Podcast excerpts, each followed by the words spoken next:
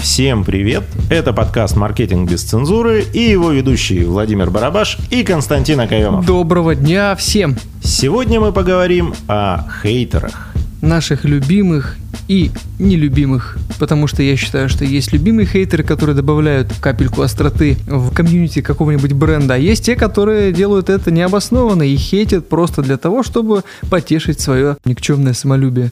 Как только вы становитесь более-менее известным, у вас сразу же появляются люди, желающие написать вам гадость в отзывах, либо в соцсетях и посмотреть на вашу реакцию. Причем они делают это некоторые намеренно, ищут что-то, смотрят и придираются. Вот когда хейт обоснованный, то а, над этим можно поработать и над этим нужно работать. А если хейт не обоснованный, то многие задаются иногда вопросом, что вот с этим делать. Кто-то начинает вестись на подобное поведение и дальше кормить тролля, да, как это называется. Не знают, как себя дальше вести, то есть какие-то оправдания начинают писать. В таком случае можно вообще поступить, я считаю, следующим образом. Заблокировать негодяя. Это способ рабочий, эффективный, но если вы чувствуете в себе уверенность, то вы можете использовать такого нехорошего человека себе во благо. Многие алгоритмы социальных сетей настроены таким образом, что они не различают тональность комментариев, но чем больше комментариев собирает ваш пост, чем больше как бы на него кто-то ссылается, тем с точки зрения той же социальной сети этот пост является более популярным. И поэтому, если вы чувствуете в себе силы аккуратно взаимодействовать с подобными людьми, то они вам могут сослужить пользу, поднимая ваши охваты. Но здесь очень важно помнить два правила.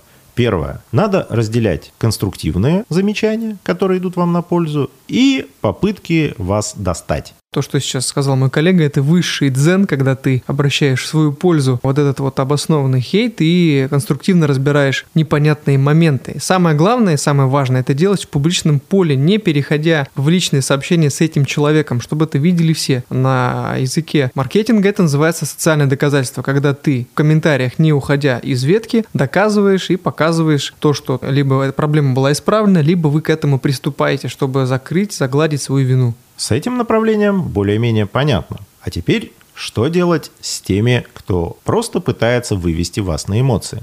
В первую очередь нужно понять, что, как правило, эти люди – это вампиры, которые пытаются вашими эмоциями. Их задача не повысить качество ваших услуг. Их задача не каким-то образом там, доказать вам какую-то правоту или точку зрения. Как правило, их задача вывести вас на эмоции, заставить вас вступить с ними в диалог и в глазах другой общественности, не вас, а тех, кто читает эти посты или смотрит со стороны, сравняться с вами. То есть, если вы известный, о нем не знает никто, но как только вы начинаете спорить, переходите на эмоции, начинаете как-то на него остро реагировать, в глазах окружающих повышается его значимость, что это настолько значимый человек, что вы тратите на него свое время.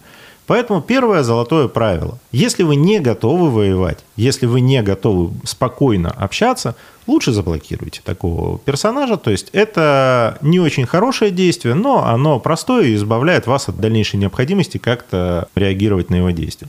Если вы понимаете то, что этот человек ничего из себя не представляет, и его задача только вывести вас на эмоции, вы чувствуете в себе внутреннюю уверенность, что вы с этим справитесь, можете аргументированно и спокойно вступить с ним в диалог, создав тред там из 4, 5, 6 комментариев для того, чтобы повысить охвата вашего аккаунта либо вашей публикации. Но здесь очень важно помнить момент. Во-первых, общайтесь максимально вежливо, избегайте любых спорных утверждений, которые могут быть истрактованы против вас. Ну и самое главное, не переходите на личности. Да, как верно заметил мой коллега, есть несколько лайфхаков, которые вам помогут вести диалог в нужном поле, чтобы не попасть под какие-то а, определенные репутационные риски. Самое главное, нужно помнить, что ваш оппонент, который хейтит специально, он будет задевать обязательно две вещи. Это вашу профессиональную деятельность, это прям однозначно всегда такое они делают, всегда это работает.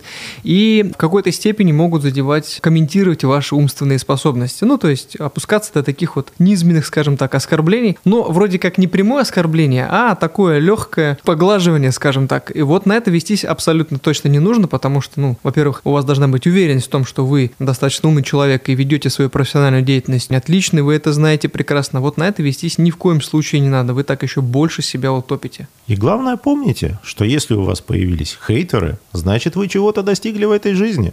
Желаем вам удачи. С вами был подкаст «Маркетинг без цензуры». Константин Акаемов, Владимир Барабаш. Услышимся. Всем позитива.